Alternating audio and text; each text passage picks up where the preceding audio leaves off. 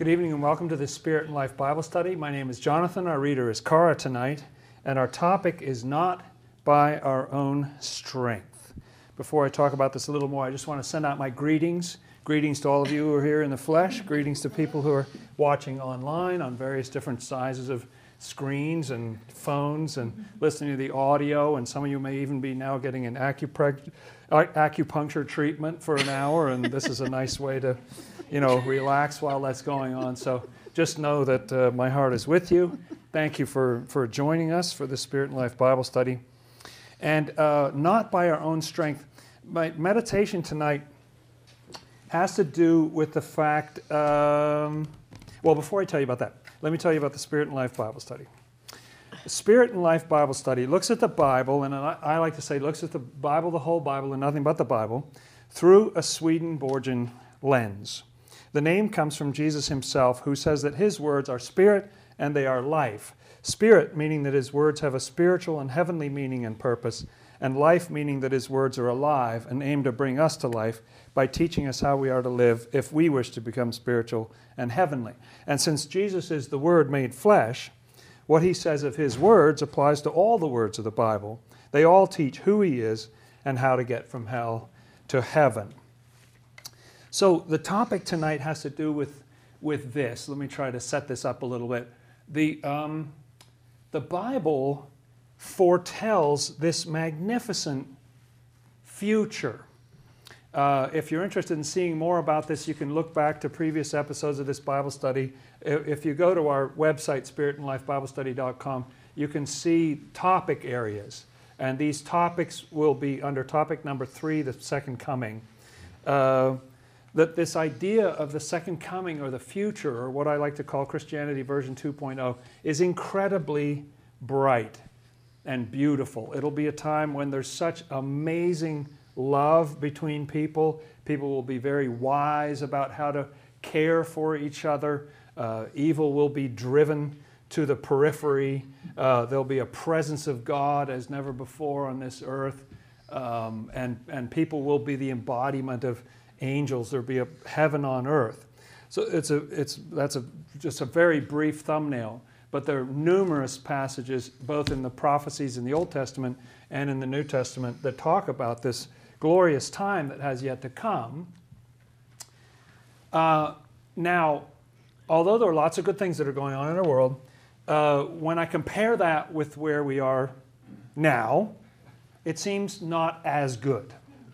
Uh, it seems like there's some hatred and killing here and there in our world.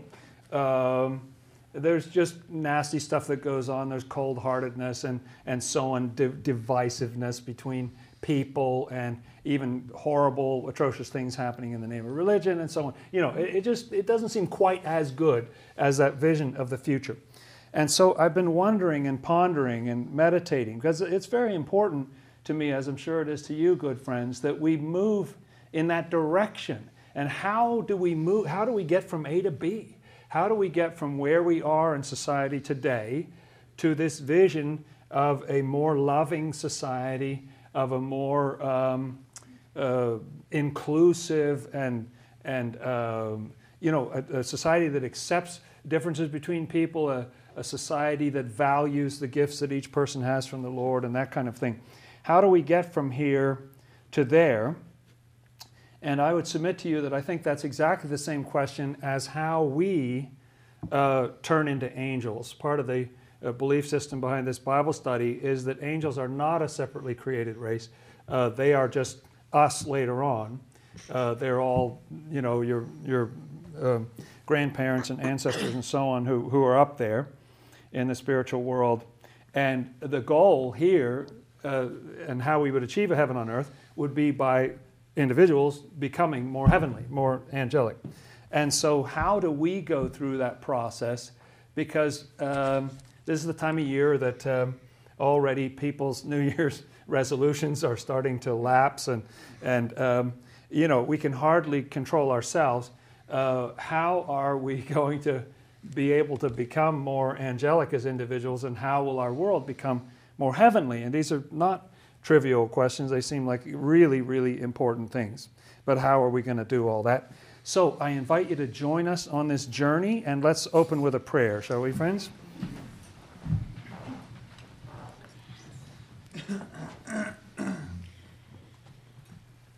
Our Lord and Savior Jesus Christ, we thank you for gathering us together in your name. You are the Word made flesh. We pray for your increased presence among us to give us light, to give us compassion, to give us understanding. We thank you, Lord. Amen. Amen. So, friends, um, to approach this, we're going to read some scriptures. And I was meditating about, I do have to tell a little bit of, of this story that that I was meditating on this. I woke up the other morning and I just had this deep sense of dissatisfaction. I don't know whether you ever go through that, of feeling like, um, yes, there are good things happening, but it's not nearly good enough. It's not strong enough. There's not enough people. There's not, you know, uh, it's not enough. That kind of uh, divine dissatisfaction, as some have called it. And, um, and then it was interesting that in my devotional reading, I've been working my way through Daniel, and so I just, you know, read a chapter every morning. So I was up to Daniel chapter 8. And so I read Daniel chapter 8. And in Daniel, there's this, it sounds amusing, uh, there's this really horrible goat. I mean, this goat is really bad. And interestingly, this goat gets dealt with without hands, or in different translations, without human hands. And I was very interested. I'd just been thinking about what can we do to make the world better.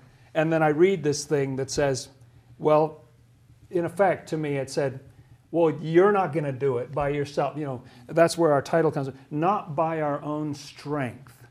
Not by our, you know, we're not going to build this heaven on earth just simply under the power of our own lower selves. You know, uh, that's not how this thing is going to happen. Uh, but how is it going to happen? And so I assembled some scriptures and this is really bizarre, friends, and I apologize in advance. Uh, but the way I want to do this tonight is I want to read backwards from the book of Revelation. So we're going to be going to the left all night instead of to the right. But I've got them all in sequence. And uh, some of you know how this Bible study works that we just read a scattering of different things, and lots is unexplained and left on the table, and loose ends and so on. It's glorious, it's really wonderful. And, um, but we're looking for themes I think you'll be able to see, and hopefully I'll be able to indicate how these different passages relate to the issue of our own doing. One more thing I want to say before we get started with that is that there's kind of a conundrum at the very heart of, of Christianity, I think. And this is something that many, many Christian thinkers and, and people have wrestled with, which is both that we are very clearly told, I mean, hundreds, if not thousands of times in Scripture, that we have to that our salvation is according to our works, it's according to our deeds. There are countless passages that that's what the basis of our salvation is. And yet there are also passages uh, like John 15 that says, Jesus says, without me, you can do nothing. So we're both told that we have to in Scripture, and we're told that we can't. And this is kind of a crazy making proposition. And so, how is it, how can we, if we can't, uh, and we have to, and how does that work? And the solution that some people have come up with is this idea that it's salvation by faith alone. You just have to believe because you really can't do it. No one is righteous and so on. Uh, but uh, to my mind, that's an unsatisfying answer. It doesn't really do it because it doesn't explain why Scripture would tell us hundreds, if not thousands of times, to do something that we supposedly can't do, which is to be good, as my father used to say to me so often. And um, uh, so let's look at passages about our doing, both passages that say that we have to do, and then a lot that say that we can't do it or we can't do it of ourselves, and try to ponder uh, this mystery. Let's start right at the back of the Bible in Revelation chapter 22. In 22, verse 14, there's a very important kind of archetypal doing passage that, to my mind, all alone kind of undoes the whole foundation of salvation by faith alone. Uh, that's 22, verse 14. Blessed are those who do his commandments, that they may have the right to the tree of life and may enter through the gates into the city. Yes, that's right.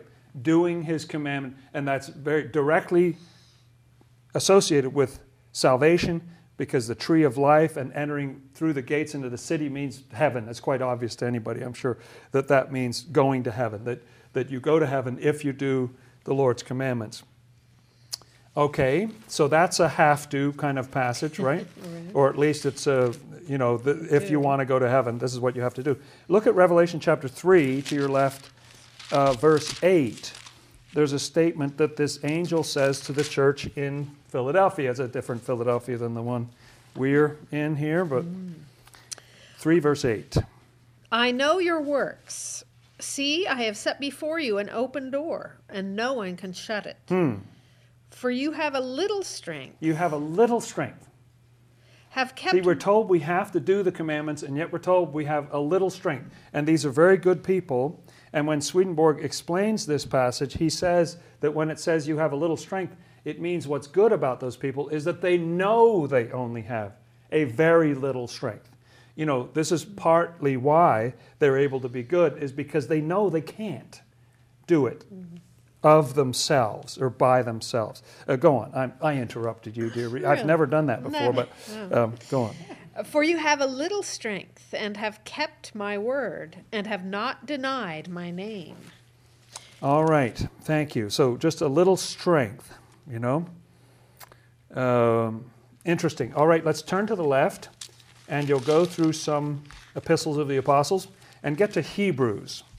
I want to look at Hebrews chapter 13 because there's an important statement here mm, that weighs in on one side of the question. 13, verse 8. Jesus Christ is the same yesterday, today, and forever. Hmm. Jesus Christ is the same yesterday, today, and forever. That means he is not going to change. What that means to me is that if if the second coming occurs in whatever form, if all these grand things happen in the future, it will be not because he changed. He's the same yesterday, today, and forever. It'll be because we changed, right? It, you know, if he's the same, any change is going to be on us.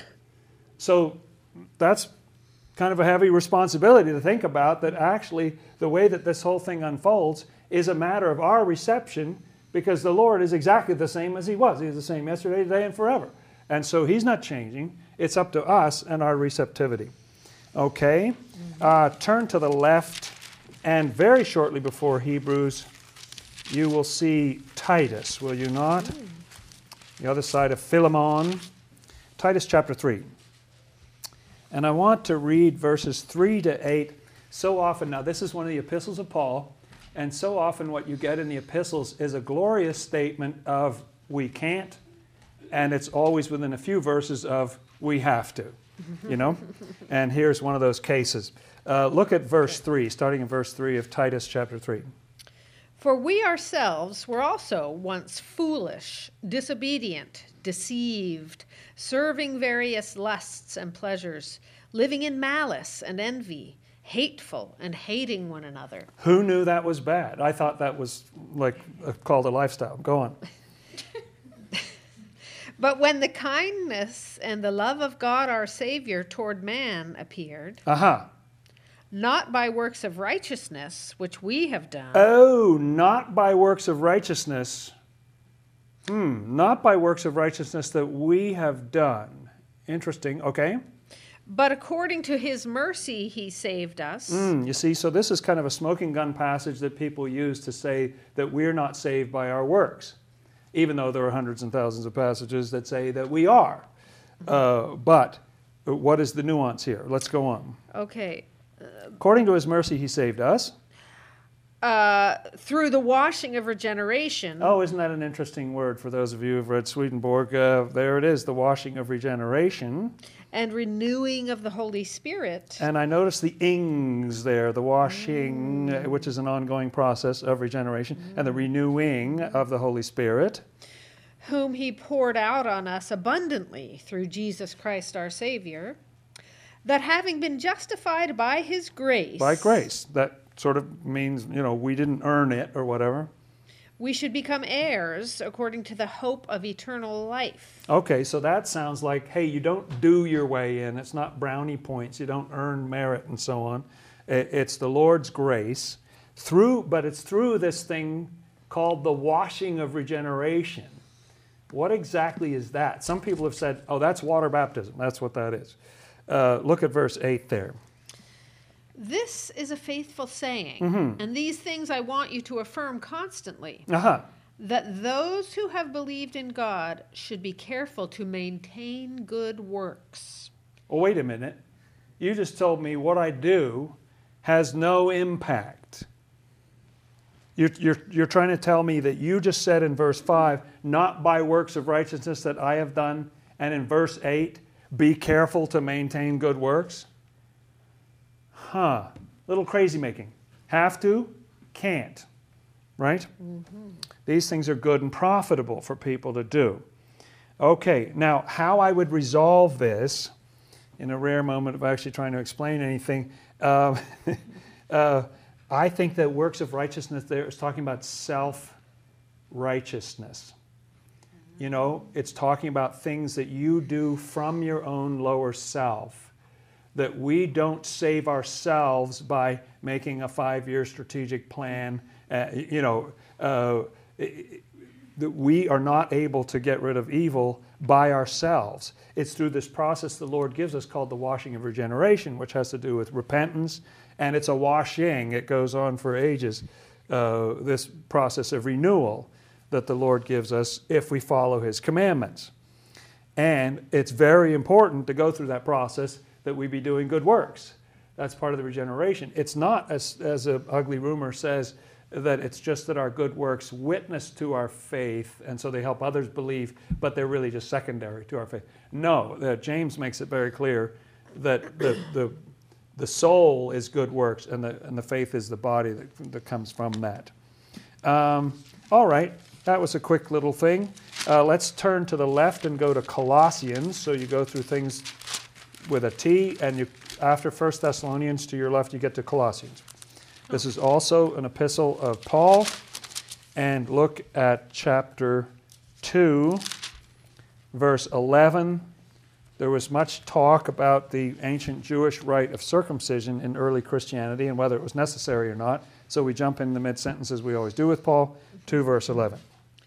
In him you were also circumcised with the circumcision made without hands. Ah, without hands. I see. So there's a circumcision that, that involves the human hand or whatever, but this is a different kind of circumcision. This is not something that people do. This is something that the Lord does. And what is it? By putting off the body of the sins of the flesh by the circumcision of Christ. Hmm. Okay, so this is some process. I would say that this is the same as that washing of regeneration we just read about. Uh, that by going through this process, it, it's not that you are able to change yourself. Uh, scripture speaks of the circumcision of the heart, meaning the cleansing and the purification of the heart. And this is not done for us by ourselves. Uh, we aren't able to do heart surgery on ourselves. Okay, so file these things away. Let's turn to the left and you'll go through Corinthians and Romans and we'll get to Acts. Acts chapter 17. Very important statement here that I'm sure you're familiar with, friends, in 17, verse 28. Passage very much worth uh, committing to memory. For in him we live and move and have our being. This is in God. Interesting. Okay. Hmm. So this kind of sits partway between the two extremes, doesn't it? Is it just God doing it for us? Do we do anything? Do we have to do things? It says we have to, and yet we're told we can't. Well, this says, in Him we live and move and have our being. So it's possible and, and desirable, to my mind, to live and move and have our being in the Lord. Like there's, to me, that partly says, partly it means that just the Lord's presence is everywhere, but it also means that ideally we are living from the Lord. Like the Lord is in us, we're in the Lord, and we're not just sort of doing our own thing, but the Lord is helping us in that way? Maybe. Uh, let's turn to the left to Acts chapter 3. And I like to compare passages. I find it very interesting to try to put these things together. Oh, Acts chapter 3. Hmm. All right, let's just read for a little bit. This is a fun story. Let's start, start in the first verse. There. Okay. Now Peter and John went up together to the temple at the hour of prayer, the ninth hour. Mm. And a certain man, lame from his mother's womb, was carried, whom they laid daily at the gate of the temple, which is called Beautiful, to ask alms from those who entered the temple. So there's an image of powerlessness. You can't walk, mm. right? Mm-hmm. Go on. Who, seeing Peter and John about to go into the temple, asked for alms. Yes. Uh, so I gather the alms would be some sort of a donation, right? They'd be mm-hmm. asking for, you, you know, give me something to help me out. Okay? And fixing his eyes on him with John, Peter said, Look at us. Mm.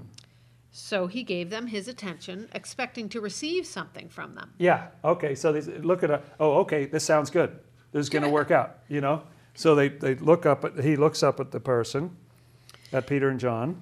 Then Peter said, Silver and gold I do not have, but what I do have I give you. Very interesting. He doesn't have silver and gold. They're begging for alms, and then he immediately disappoints them by saying, "I don't. I don't have any silver or gold. I, I don't have anything. But what I do have, I will give you." In the name of Jesus Christ of Nazareth, rise up and walk. And he took him by the right hand and lifted him up. Mm. And immediately his feet and ankle bones received strength. Mm. So he, leaping up, stood and walked and entered the temple with them, walking, leaping, and praising God. Wow! Isn't that wonderful? And all the people saw him walking and praising God. Then they knew that it was he who sat begging alms at the beautiful gate of the temple. And they were filled with wonder and amazement at what had happened to him. Now, as the lame man who was healed held on to Peter and John, all the people ran together to him in the porch, which is called Solomon's, greatly amazed. Mm.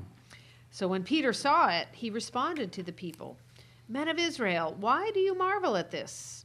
Or why look so intently at us, as though by our own power or godliness we had made this man walk? You hear that? Why are you looking at us as if by our own power we made this person walk? Or by our own godliness? You know, we were so good, we're so great, we're so strong, we did this amazing thing. Why are you looking at us? The God of Abraham, Isaac, and Jacob, the God of our fathers, glorified his servant Jesus, whom you delivered up and denied in the presence of Pilate when he was determined to let him go. Yes, and so Peter goes into a little sermon about how bad they are. And then in verse 16, And his name, through faith in his name, has made this man strong. has made him strong. Isn't that what we're talking like how do you get that strength? The Lord has made him strong. whom you see and know. Yes, the faith which comes through him, Jesus Christ, has given him, the man, this perfect soundness in the presence of you all. Yes, it came from faith. And I'll tell you a fun little secret. Uh, Peter means faith. Uh, that's that's the symbolism of Peter. He's a rock. And John has to do with love. You notice at the Last Supper, John is the one who's resting on the Lord's chest and so on, and he's called the disciple whom Jesus loved and so on.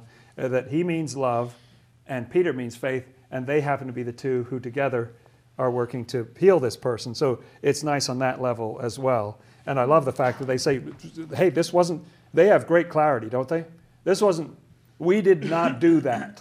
I have no silver, I have no gold, and that too has a correspondence that the silver has to do with faith and the gold has to do with love. You know, I, this is not coming from myself, but what I do have, I'll give you. I'll give you something that comes from the Lord because Peter has a relationship with the Lord, as does John, and they help him out and he's healed. Great. Okay, turn to the left to John chapter 21, which comes up pretty quickly as you go left. And let's look at the first seven verses real quickly there. Okay. Little parable. After these things, Jesus showed himself again to the disciples at the Sea of Tiberias, and in this way he showed himself. Simon Peter, Thomas, called the twin, Nathanael of Cana in Galilee, the sons of Zebedee, and two others of his disciples were together. Simon Peter said to him, I'm going fishing. They said to him, We are going with you also. Uh, and may I point out that the disciples were originally fishing when the Lord called them, and He says, I'm going to make you fishers of men. So there's an overtone here of the question that I raised earlier on. How do you build the church? You know, how does that new era, that new spiritual era, get built? Hmm. Okay? So they went out and immediately got into the boat, and that night they caught nothing. They did what? They caught nothing. They caught nothing. So how good was their eff- you know, their, they worked all night and all that effort yielded absolutely nothing. Okay? But when the morning had now come, Jesus stood on the shore. Yet the disciples did not know that it was Jesus. Uh-huh. Then Jesus said to them, Children, have you any food? They answered him, No. They might have said thanks for rubbing it in. And he said to them, Cast the net on the right side of the boat, and you will find some. Uh-huh. So they cast, and now they were not able to draw it in because of the multitude of the fish. And therefore, That disciple whom Jesus loved said to Peter, there's John, the disciple whom Jesus loved, said to Peter, It is the Lord. It is the Lord. That's the heart telling the mind. It's the Lord. Uh, so they recognize him because what he said worked. They didn't recognize his form there on the beach. This was after he was resurrected. But they recognized him. Why? Because they'd been working all night with zero success, and this total annoying stranger on the beach said, Try the other side of the boat. And they tried it, and they were ridiculously successful. Uh, so you see why I would bring that up in an evening that's about, well, they still fished, right? It was the same people doing the same activity in picture A and picture B. Just picture B was wildly successful because whose idea was it? It was the Lord's idea to fish on that side of the boat, and that worked. So that's a little picture of how they're doing, plus the Lord got a much better result than when they were just doing by themselves. What do you think? You think that's true? Mm. Let's turn to the left and go to John 15, which I mentioned earlier. Let's read this famous verse 5. I am the vine, you are the branches. He who abides in me and I in him bears much fruit, for without me you can do nothing. Aha, without me you can do nothing, but that doesn't mean you shouldn't do things. If you abide in the Lord, you bear much fruit. There'll be a lot of doing, but it will come from that impulse of the Lord. You know, there, there'll be a, a relationship between you and the Lord um, in there. Oh, let's turn to the left to John 8. John chapter 8. Let's go to verse 28. Listen to what Jesus says here. Then Jesus said to them, When you lift up the Son of Man, then you will know that I am He, And and that I do nothing of myself. not even Jesus does anything of himself? Wow, if anybody could do something of himself, it would be Jesus. And yet he himself says, I do nothing of myself. How he's able to do all those miracles and everything is that he's drawing on that divine love meant by the Father. Okay, and turn to the left and go to chapter 5. Let's look at verse 19. Then Jesus answered and said to them, Most assuredly I say to you, the Son can do nothing of himself, hmm. but what he sees the Father do. For whatever he does, the Son also does in like manner. That too has to do with divine love and the divine truth and how they work together. And so the important point there is that even Jesus says, I can do nothing of my, you know, this is not coming from me. This is not my lower self achieving all this. And uh, Look at verse 30. I can of myself do nothing. Yes, thank you. Oh, that sounds uh, like more or less like what we said before. and let's go to chapter 3, verse 27 in John. John answered and said, A man can receive nothing unless it has been given to him from heaven. Yes. So this is a lot like the Lord saying, Without me, you can do nothing. You're, you're not going to be successful unless you're receiving something from heaven. It's very important to get that from heaven. And chapter 1, verses 12 and 13 He came to his own, and his own received him not, but. But as many as received him, to them he gave the right to become children of God. In the Old King James, he gave them the power to become the sons of God. Go on. To those who believe in his name. And what was their situation? Who were born not of blood, nor of the will of the flesh, nor of the will of man, but of God. And Swedenborg explains that the will of the flesh means that evil heart that we have in our outer self, and the will of man means that false understanding that we have in our mind. Uh, that does not make us new. That does, we are not reborn because of that old self, that old self, that evil will, or that false understanding that's not what transforms us.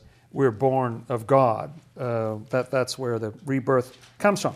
All right, thank you. Let's turn to the left, skip all the way through Luke, and we'll go to Mark chapter 14,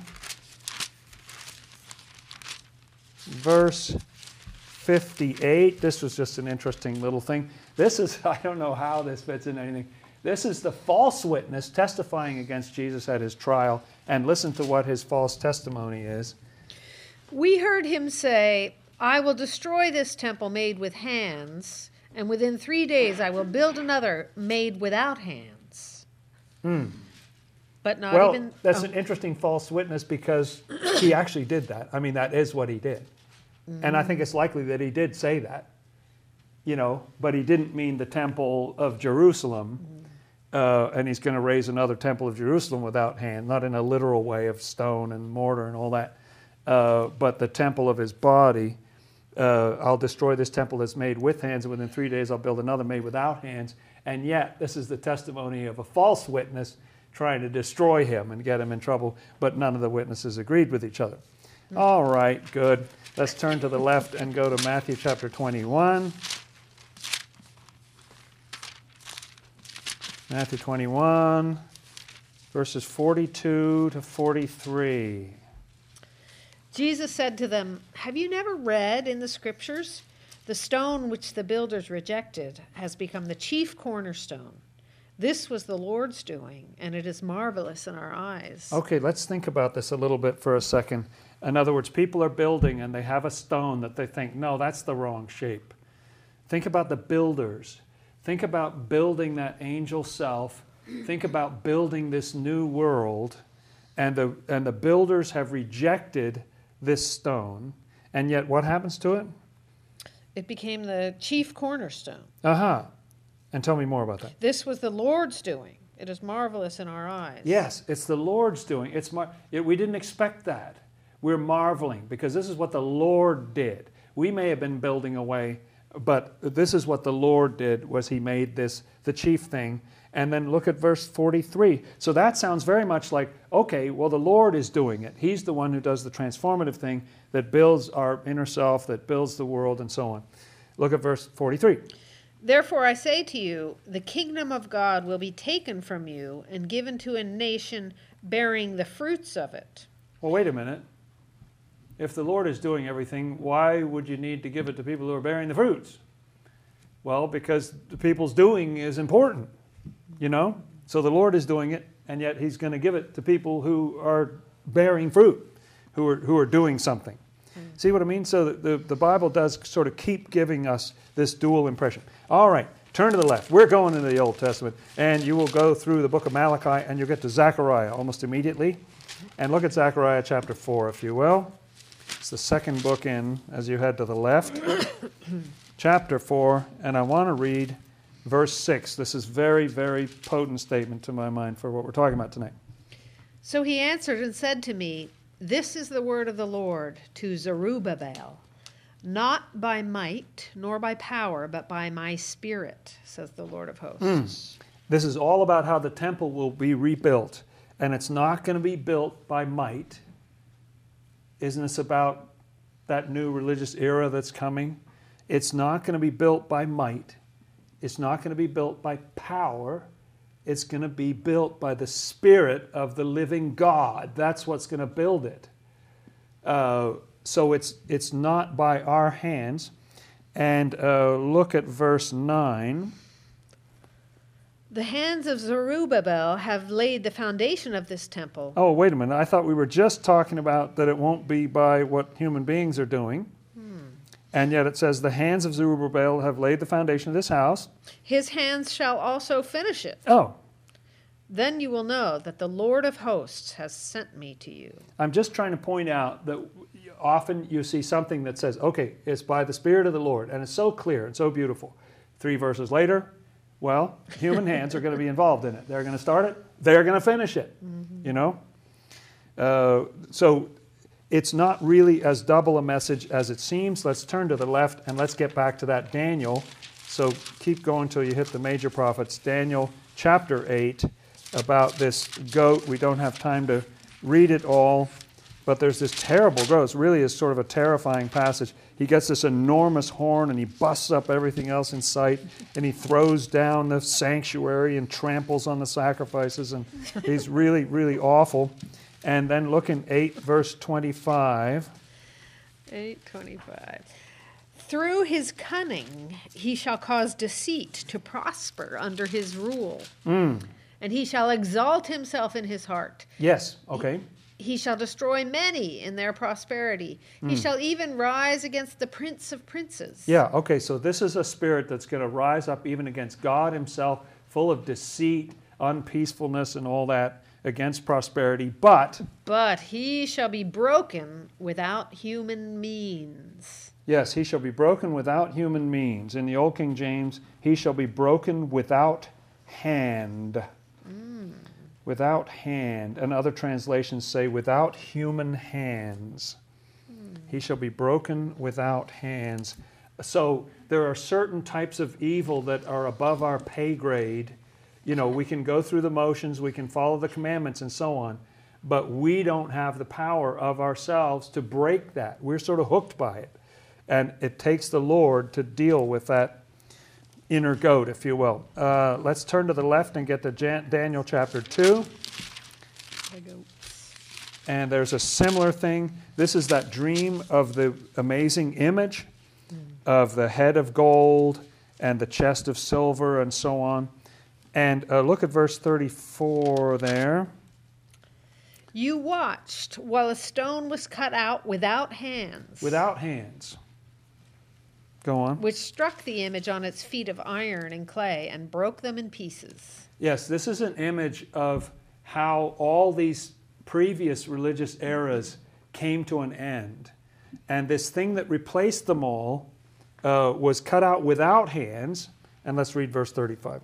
Then the iron, the clay, the bronze, the silver, and the gold were crushed together and became like chaff from the summer threshing floors. Hmm. The wind carried them away so that no trace of them was found. And the stone that struck the image became a great mountain and filled the whole earth. And stone has to do with truth, and mountain has to do with love. And this, this, mount, this is part of what I'm saying. In, in eventually, in this world, this love will fill the whole earth. That's where we're going. And something essential about that will not be of human hands. You know, that stone won't be cut out by human hands. Uh, that'll be of divine origin. Good, good, good, good, good. Turn to the left, go through Ezekiel, Jeremiah. We'll get into Isaiah here. Um, turn quite a few pages there. We'll go to the end of Isaiah, chapter 63. This is again, I can't prove it to you right now, but this is about the end of one religious era and the beginning of another one. This is a prophecy of the Lord coming into the world. It says at the end of verse 1 that the Lord is the one who speaks in righteousness, mighty to save. And look at the opening of verse 3. I have trodden the winepress alone and from the peoples no one was with me. Yes, that's a picture of how the Lord took on some of this redemption entirely alone. There was not support from the heavens, there wasn't support from people on earth. Uh, there was an essential divine function that had to happen entirely alone. And a passage that uh, our dear reader turned me on to here Isaiah 44, verse 24. 24, 24. Thus says the Lord your Redeemer, and he who formed you from the womb. I am the Lord who makes all things, who stretches out the heavens all alone, who spreads abroad the earth by myself. And if your mind lifts up, you can see that those heavens have to do with the inner self and the earth has to do with the outer self. And the Lord is the creator of both those parts of us. And He does that work alone. In the creation story, it, God does everything. You know, we're, we're not doing anything. Uh, God does everything in that creation story. So there's an essential truth there. Good, good. Turn to the left and get to Psalm 127. We're tearing through. Uh, oh, this is so important. Psalm 127, verse 1. Some of you have probably already been thinking it in your mind. So important. Look at this. Unless the Lord builds the house, they labor in vain who build it. Mm. Unless the Lord guards the city, the watchman stays awake in vain. Yes. Now, let me ask you are people building? Yes, people are building. Are watchmen watching? Yes, they are. But doesn't this say that there's two different ways to do that? You can do that with the Lord. Mm-hmm. It, it, it, didn't say they won't build. You know, unless the Lord is building, everybody will stop, or when the Lord does build, everybody quits and goes home. It doesn't say that. It says, unless the Lord is building the house, their labor is wasted. Who are building it? They're still building, you know. So isn't that a little picture of our doing that that we have to do something, and yet if we don't have the Lord working with us, it's kind of pointless. It's not going to work. And the same with protecting the city and, and waking in vain and so on. Uh, turn to the left. You go through the very giant Psalm 119. We'll get to Psalm 118. Verses 22 to 24. The stone which the builders rejected has become the chief cornerstone. Oh, wait a minute. That's what was just quoted in Matthew 21, isn't it? Mm-hmm. Look at that. Okay, this is from the Psalms. Go on. This was the Lord's doing. It is marvelous in our eyes. Mm, see, the builders reject it, but the Lord said, no, this is the main thing. It's marvelous in our eyes. And then look at that very next passage. Familiar, isn't it? This is the day the Lord has made. We will rejoice and be glad in it. Yeah. We're not making the day. This is the day that the Lord has made. We will rejoice and be glad in it. That's right. Um, good, good, good, good, good. Psalm 100. Turn to the left. We're actually coming down the home stretch here, good and patient friends. Psalm 100, verse 3. Look at that statement right there. Mm. Know that the Lord, He is God. He is God. It is He who has made us, and not we ourselves. Mm. We are his peop- we are his people and the sheep of his pasture. Yes. Know that the Lord he is God. It is he who has made us and not we ourselves. He's the creative force. So we may compliment ourselves that oh I made, you know, a self-made man and all that kind of thing. Well, no, it's the Lord who has made us and not we ourselves. He's the one who who builds us up. And yet our doing is very important to that. And you see that in Psalm 90 if you turn to the left there. Psalm 90 begins, we just read it recently in Bible study, that Lord, you've been our dwelling place in all generations before the mountains were brought forth. From everlasting to everlasting, you're God. You turn man to destruction and say, Return, O children, man. Thousand years in your sight, like yesterday when it's past. This is all about how ephemeral we are. We just last for a few years and then we're dead and so on. It says, days of our lives are 70 years, and if by reason of strength they're 80 years, yet their boast is only labor and sorrow, but it's soon cut off and we fly away. So it's all about how little we really add up to. And then look at the um, last three verses from verse 15 on. Make us glad according to the days in which you have afflicted us, the years in which we have seen evil. Mm. Let your work appear to your servants, and your glory to their children. Here it is. And let the beauty of the Lord our God be upon us. Be upon us. How does that happen? How does the beauty of the Lord be upon us? And what will that beauty do for us? And establish the work of our hands for us. Yes, establish the work of our hands. Hmm. Our doing is so feeble. You know, there, there's nothing to it. What are we going to do on our own? But if the beauty of the Lord our God, which has to do with the beauty of love, the beauty of truth, if those qualities are in us and working with us, that establishes the work of our hands. We're still supposed to do that work. Of, You know, it's not as soon as the Lord comes in, we leave. It's like when somebody better at doing the dishes comes in and you, you quit and leave the kitchen. It's not like that. You work together, but the beauty of the Lord comes upon us and establishes the work of our hands for us. And it repeats it again. Yes, establish the work of our hands. We have to do, but we cannot do of ourselves without the Lord's help. We have to work in a partnership with the Lord. I think that's the hmm. essence of this conundrum. And turn to the left to Job, verses 38, if you will. There's a great little thing in here about the Lord as a creator. And he asked Job some very humbling questions. 38, verse 4. Where were you when I laid the foundations of the earth? yes. Humbling, is it not? You know, I didn't notice you next to me when I was creating everything, you know?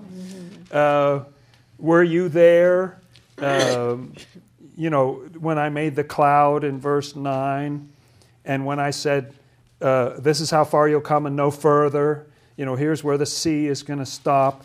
Look at verse 12. Have you commanded the morning since your days began? Are you that one who causes the sunrise? Is that, is that you or, or is that me? I forget which one of us does that. That's right. Uh, verse 17. Have the gates of death been revealed to you? Mm. Or have you seen the doors of the shadow of death? Hmm, I see. Okay. Um, yeah, do you know how to cause rain and to, you know, make everything bud? Look at verse uh, 31. Can you bind the cluster of the Pleiades? Yes, these stars in the sky. Are you able to do that? Are you able to bind the cluster of the Pleiades? Or loose the belt of Orion? Yes. Are you able to undo the belt of Orion? That's just wonderful, isn't it? Go on. Oh, can you bring out Mazzaroth in its season? Or can you guide the great bear with its cubs? Yes, that's right. Do you know the ordinances of the heavens? Can you set their dominion over the earth? Mm. And it goes on and on like that. In fact, it goes on for several chapters. Do you know when the wild goats come forward? Do you know when the when the animals give birth? Um, uh, so on and so forth. Um, even into chapter 40 there. Um, look at verses 8 and 9 in chapter 40. Would you indeed annul my judgment? Mm. Would you condemn me that you may be justified? Mm. And here's a good question. Have you an arm like God? You got pretty mighty guns there, pal, but I don't think you're quite up to the God level. Okay. Or can you thunder with a voice like his? Yes, look at that. Uh, they're just wonderful, wonderful questions. And by the way, look at verse 41, chapter 41, verse 1. It has this whole riff about this Leviathan, this giant kind of water serpent. Can you draw out Leviathan with a hook? Mm. Or snare his tongue with a line which you lower? Mm. Can you put a reed through his nose or pierce his jaw with a hook? Will Yes, he make see- many supplications to you? What this is all about is the evils that plague us. If we could see evil from a Lord's eye perspective, let me talk about this a little bit, if I may, friends. Um, when we do something, you just boom, put out your hand or something like that. Just seems like one thing to us. Boom, I just stuck my hand out. But you know, if you were going through a functional MRI, your brain is going right. It's all kinds of chemical things are going on in the brain. It's communicating to the spine. Things are going down the arm muscles, balancing. all this stuff is happening, and it just comes out as boom, one little action. Well, unbeknownst to us, every time we have a thought or a feeling, that same kind of lightning is radiating through the spiritual world. And it involves, Swedenborg says, hundreds of thousands of spirits. One lousy feeling you have, hundreds of thousands of spirits. And so we have no idea. You know, when we have some evil desire in our hearts, we just think it's just one little thing, like, oh, I just want to say something snarky to that person, or, you know, or, or whatever it is. Uh, that is the result of this incredible firing of hundreds of thousands of spirits in the other world. There are spirits that are in pride. There are spirits that are in lust. There are spirits that just have to do with the flesh. Spirits that want revenge. Spirits that, that want to take away joy. You know, and they're all working together in this astounding way in one little lousy feeling or thought that we have. It is way above our pay grade to deal with those 100,000 dudes and dudesses who are making us feel that way. We can't do it. We, we have no idea what evil is. We're ignorant. We're all the way down at the bottom. We have no idea. The Lord just says in His commandments, just don't do it, okay? And then the Lord helps and He's able to deal with that whole massive thing. If we just change the behavior, He's able to deal with the evil. This Leviathan, He's asking Job, Are you able to deal with that whole Leviathan? You know, because there's a Leviathan in your heart. Do you have the power? Can you hook that thing and just pull it wherever you want? Answer no. Keep asking yourself the question until you get a no. Uh, you can't do that. We can't do it. We're reliant on the Lord to do that. Mm. Okay, do we have time for one more scripture? Let's turn to the left and let's go through a whole bunch of stuff the first second chronicles second and first kings and i want to go back to 2 samuel chapter 6 Hmm. interesting little story here the ark of the covenant which contains these 10 commandments the commandments of god was being brought back and returned to the children of israel and it was a cause of great rejoicing and look at verse 3. So they set the ark of God on a new cart and brought it out of the house of Abinadab, which was on the hill. And Uzzah and Ahio, the sons of Abinadab, drove the new cart. Okay, that's good. And here they come, they're going along. And in verse 5, all these musical instruments are being played, and so on. And verse 6. And when they came to Nashon's threshing floor, Uzzah put out his hand to the ark of God and took hold of it, for the oxen stumbled. Oh, the oxen stumbled. You know this story, don't you, good friend? Some of you will know it. That Uzzah puts out his hand to try to steady the ark. See, not by our own strength, right? He puts out his hand to try to steady it because the oxen stumbled, and what happened in verse 7? Then the anger of the Lord was aroused against Uzzah, and God struck him there for his error, and he died there by the ark of God. Wow, he was struck dead because he touched the ark. Now, that may seem sort of harsh and cruel, uh, but it's because of the correspondence of it that that has to do with our helping. We're helping. Now, put your finger in there for a second, if you will, because I want to come back here in a second. But turn to the left and go all the way into the five books of Moses. Go back through Deuteronomy and into Numbers. Hmm. Numbers chapter 7. Okay. If you look at chapter 7, these people brought this offering in verse 3 of six covered wagons and 12 oxen and this was for uh, transporting the tabernacle. Mm-hmm. Okay? All right. And look in verse 6 Moses took the wagons and the oxen and gave them to the Levites. Now, the Levites, there were three branches of the Levites Gershon, Merari, and Kohath were the three branches. And uh, so, how many? So, how many does he have? He's got six wagons and 12 oxen. Okay? So, uh, can you read there? Verse, Verse 7, let's say. Two carts and four oxen he gave to the sons of Gershon, according to their service. Okay, so that's two. And four, okay, that makes sense. Then you'll have two each and you have four each, right? Go on. And four carts and eight oxen he gave to the sons of Merari, Mm. according to their service, under the authority of Ithamar the son of Aaron the priest. Now, wait a minute. Two wagons plus four wagons is six, they're the carts. Yeah. And four oxen plus eight oxen, that's 12. Wait, only two of the sons got carts and oxen, and one of them got twice as many as the other one. So, what about the third one? But to the sons of Kohath he gave none, because theirs was the service of the holy things which they carried on their shoulders. Oh, they were not. Oh, wait a minute. They were not supposed to carry the Ark of the Covenant on a cart. They were supposed to carry it on their shoulders.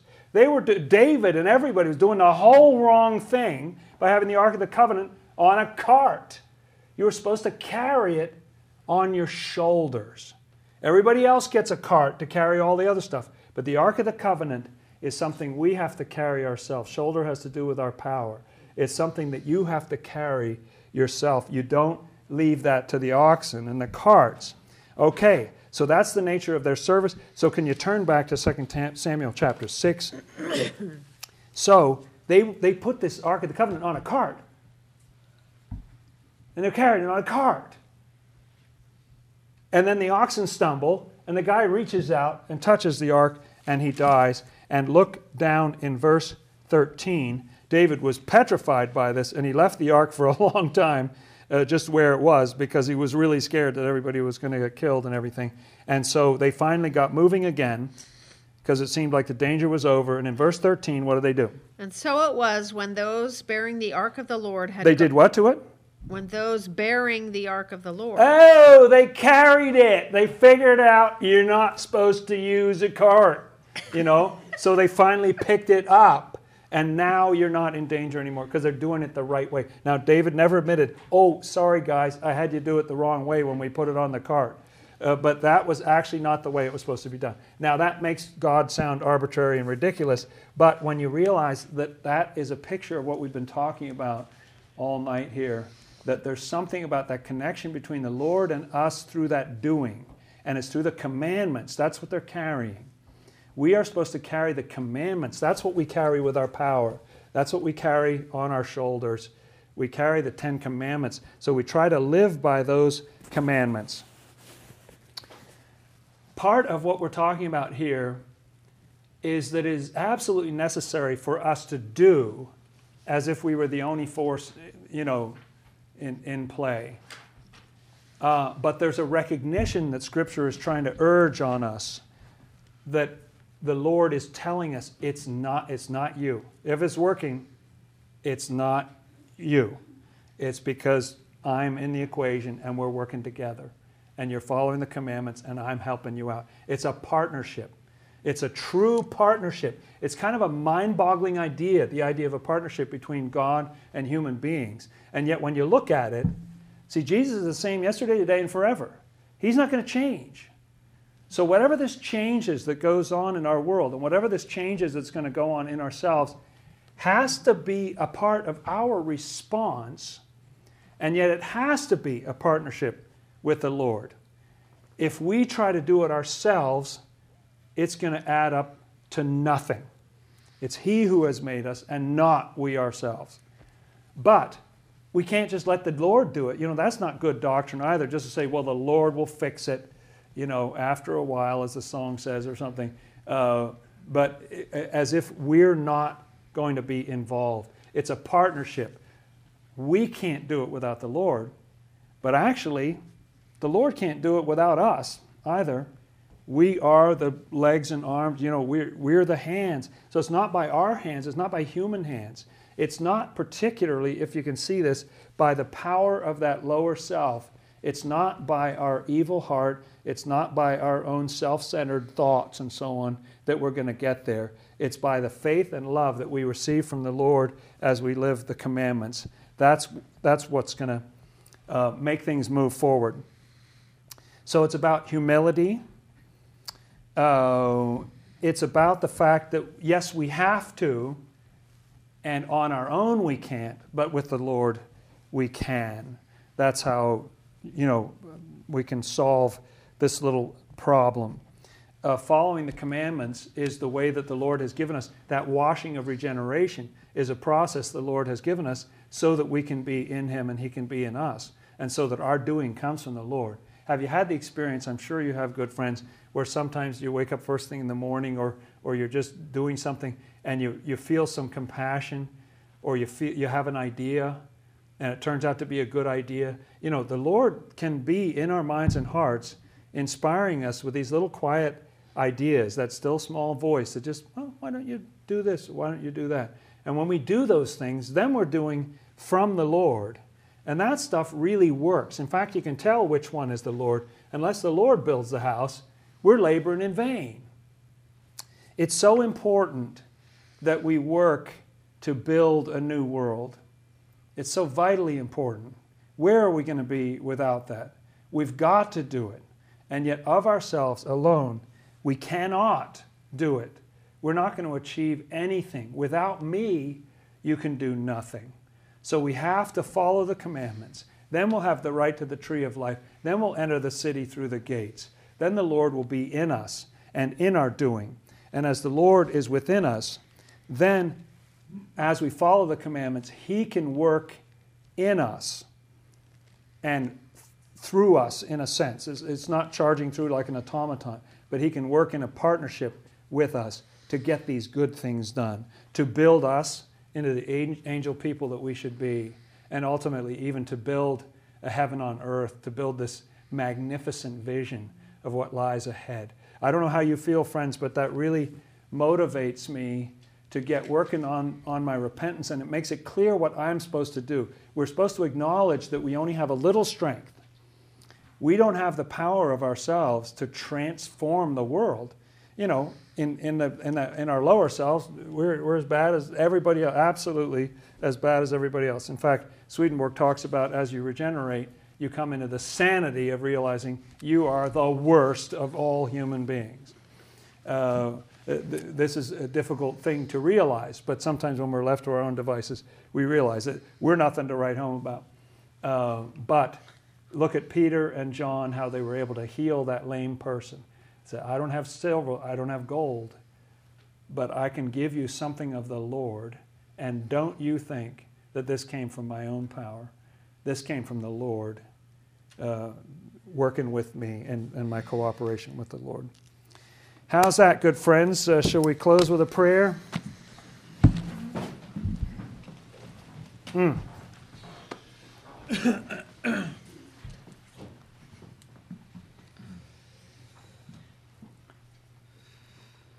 Lord Jesus Christ, in your word it says the Spirit and the bride say, Come, and let those who hear say, Come, and let those who are thirsty come and drink the water of life freely. We wish to be those who hear, Lord. We wish to pass on this message, this invitation. We want to pray that you come into our world with light and love. We pray for this world to be like Jerusalem that's mentioned in the Old Testament, that you are a wall of fire all around her and you will be the glory in her midst. We pray, Lord, that you come into this world with light, with power, inspire our hearts with compassion, with insight, insight so that we can help others out of their miry pit and set their feet on the rock so that they can move forward in their lives. Help us, Lord, to heal this world, every one of us, knowing that we're no better than anybody else on the planet. In fact, we're worse. That's why we know you. That's why you're reaching out to us. We thank you, Lord, for calling us to this task, and thank you for showing us how it is to be done. Let our hands be your hands, our shoulders, your shoulders. Lord, our words, your words. Our Father, who art, who art in the heavens, hallowed be thy name. Thy kingdom come, thy will be done, as in heaven, so upon the earth. Give us this day our daily bread and forgive us our debts, as we also forgive our debtors. And lead us not into temptation, but deliver us from evil. For thine is the kingdom, and the power, and the glory forever. Amen. Let's keep on repenting, friends, for all the usual reasons.